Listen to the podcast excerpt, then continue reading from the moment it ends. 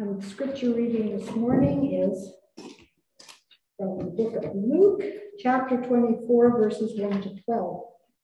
But on the first day of the week, at early dawn, they went to the tomb, taking the spices which they had prepared. And they found the stone rolled away from the tomb. But when they went in, they did not find the body. While they were perplexed about this, behold, two men stood by them in dazzling apparel. And as they were and as they were frightened and bowed their faces to the ground, the men said to them, Why do you seek the living among the dead?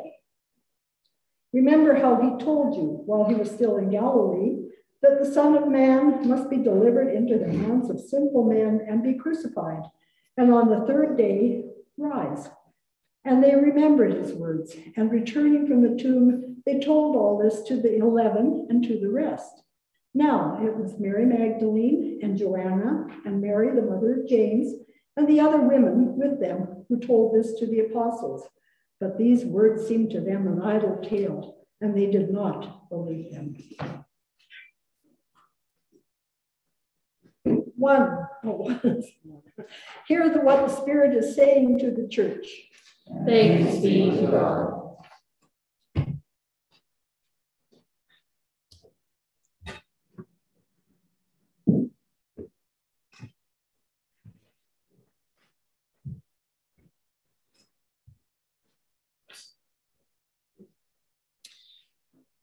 Why do you seek the living among the dead? Is the question that is asked in this particular in Luke's telling of this resurrection story. And from my point of view, I don't think it's a very fair question to these women because um, basically the answer is they're seeking the living among the dead because last time they checked, Jesus was dead and in their experience, mostly when a person is dead, they stay dead. So if Jesus was dead on Friday, then yeah, like he's probably going to be dead still on on Sunday. So so that's why they're seeking Jesus among the dead.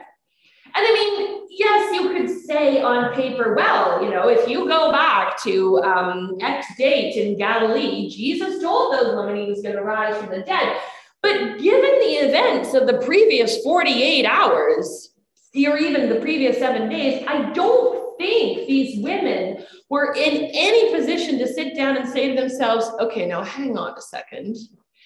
Jesus said, yeah, okay, so Jesus did say he was going to get crucified. Jesus did say he's going to die. So I guess he also said he's going to rise. So I'll just wait here. That's not how it works.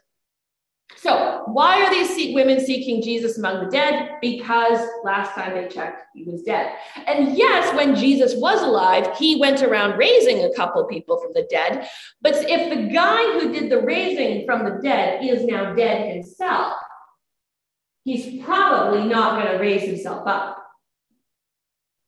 Because that's how the world works.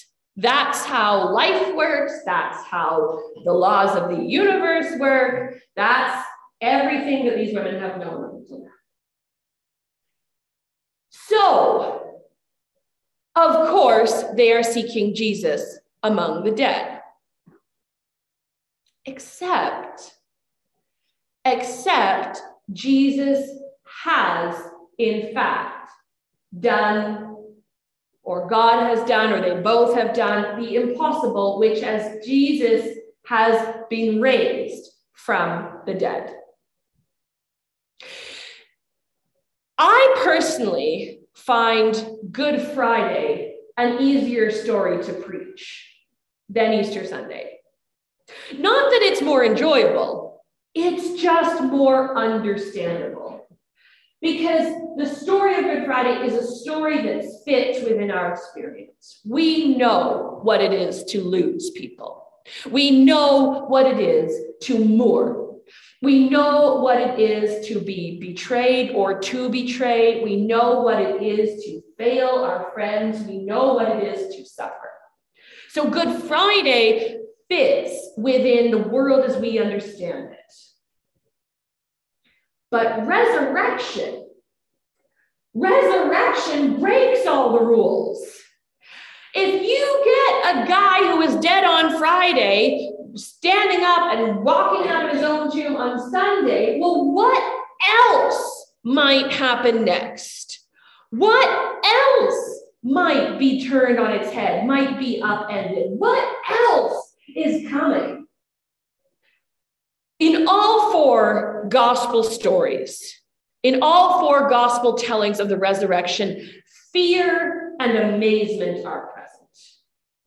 And this is no wonder. Because, as I said, resurrection breaks the rules. It doesn't fit within the world or life as we know it. So, not many of us will go from, first of all, not many of us can just physically handle going from dejection and abject grief to delight and joy and good news and celebration. The strain upon our soul and our heart and our mind is just too great. But added to that, if you have this complete reversal of the order of things, if you have God breaking the laws of the universe as you have known them to this point, it's going to cause a little discombobulation. It is going to threaten the world as we know it. So, resurrection is maybe good news, but it's also dangerous. It's dangerous because it means other parts of our lives might be unsettled. Other parts of our lives might turn, the other impossible things in our lives might turn out to be possible. Other parts of our lives that we thought we had in good order, that we thought we had regulated, they might get mixed up and turned around and stood on their head. So, resurrection is not necessarily something we run towards. So, no wonder these other 11 disciples didn't believe the women. Because who would? Who would? I mean, Simon Peter then goes to the tomb, sees the grave cloths, and goes home wondering what had happened. He doesn't go to the grave and say, Oh my goodness, Jesus is gone. Hallelujah, he's risen. He, he wonders what has happened because this is so unsettling and discombobulating and unexpected. So, the story of the resurrection is not a safe one. It might seem safe if we can keep it uh, locked within the Bible, you know, neatly printed black on white. It might seem safe if we can um, bind it to 2,000 years ago in Palestine, like one of our hymns said. If resurrection is a story that happened then but not now, okay, well that, that's that's lovely, lovely, lovely. That's very nice, great. Let's go have some hot cross buns. But what if resurrection is here for you and I here today? What if resurrection is not something that is over? One of my um, professors at VST said if he could teach his students only one thing, it would be this that we would speak of Jesus always in the present tense. Not Jesus did or Jesus has, but Jesus does. Jesus is.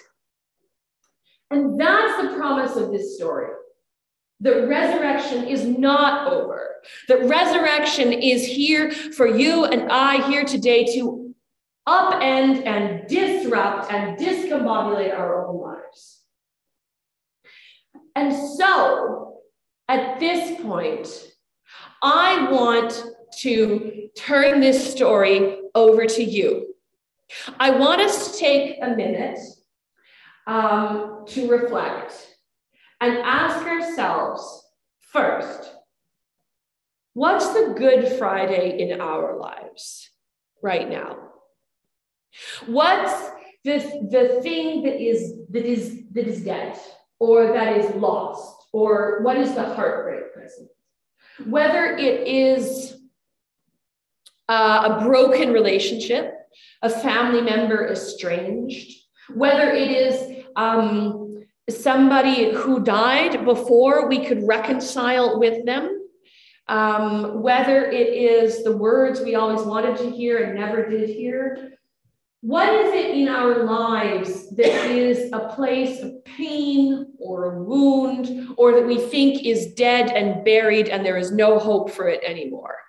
So let's just take a minute in, in silence to ponder that. What is the Good Friday in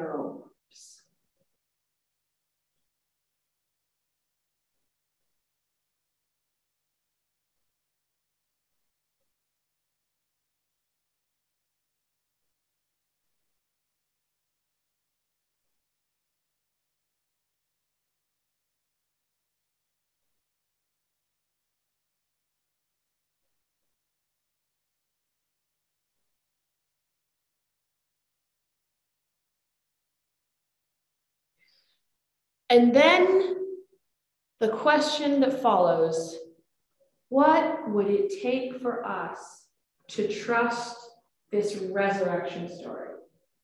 What would it take for us to trust that that which we believe to be dead and buried, gone for good, without hope, without possibility, without life, what would it take for us to trust that though we may not see the way, it is that it is possible that God may resurrect that which we believe to be dead, gone, buried, final. That's it. What would it feel like? What would it be like? What would it take to risk the trust that the Good Fridays of our lives may yet become an Easter Sunday? Let's take a moment to ponder that.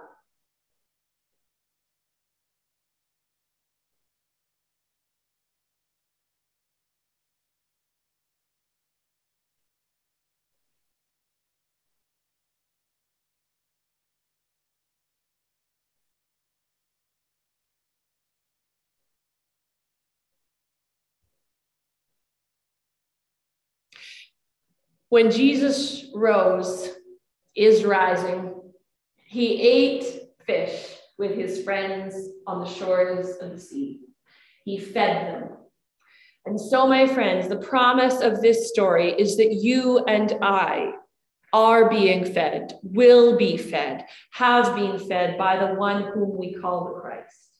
That the, re- that the resurrection is coming for you and I. So, friends, look out, buckle up, because God is not done with you, with me, with this church, with the people of God. And so, resurrection in all its glory and its danger, in all its unexpectedness and its surprise, is here, is now, is already, and is still coming. Thanks be to God.